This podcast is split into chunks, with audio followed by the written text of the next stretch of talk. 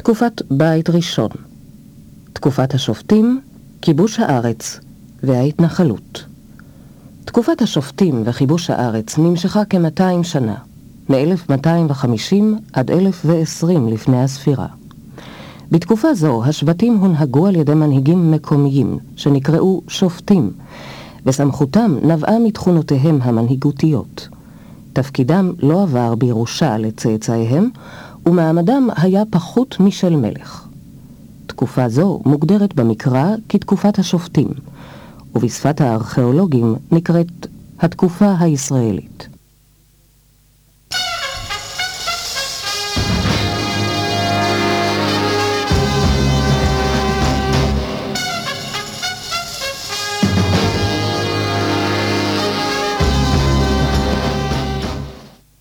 בתום ארבעים שנות הנדידה במדבר, בהנהגת משה רבנו, הגיע עם ישראל להר נבו, אשר בעבר הירדן המזרחי, הצופה על יריחו.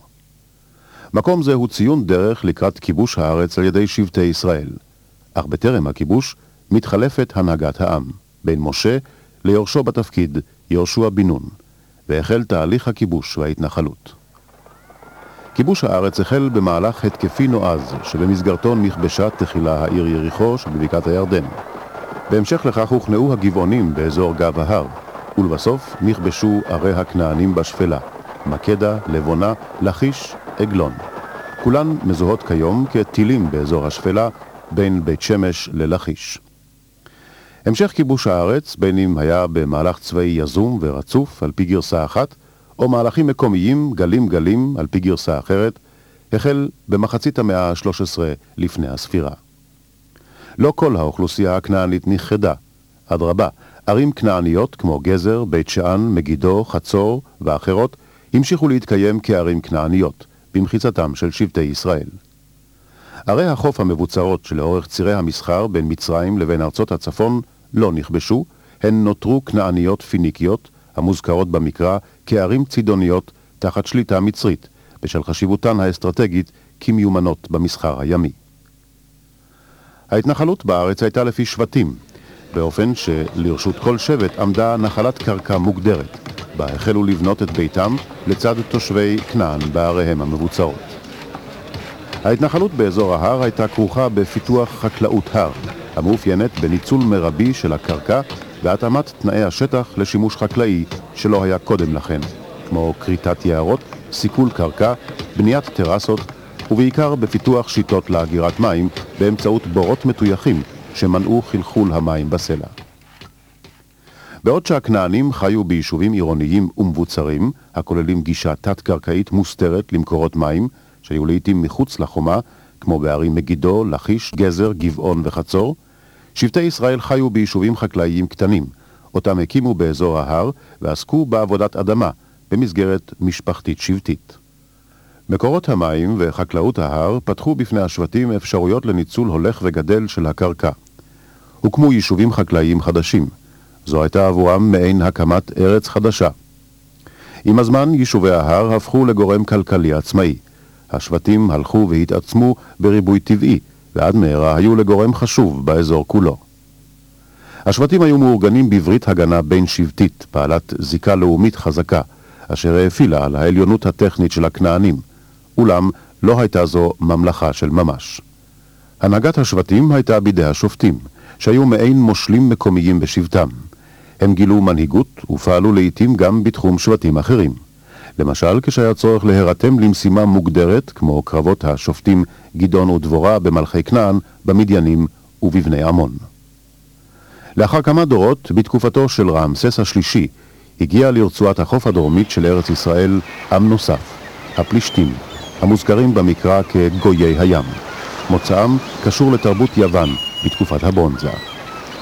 הפלישתים היו חלק מתנועת עמים גדולה שפקדה את האגן המזרחי של הים התיכון באותה תקופה. הם התבססו, כנראה בעידודם של המצרים, לאורך צירי המסחר שברצועת החוף, בקטע שבין אזור נחל עזה בדרום עד אזור הירקון בצפון.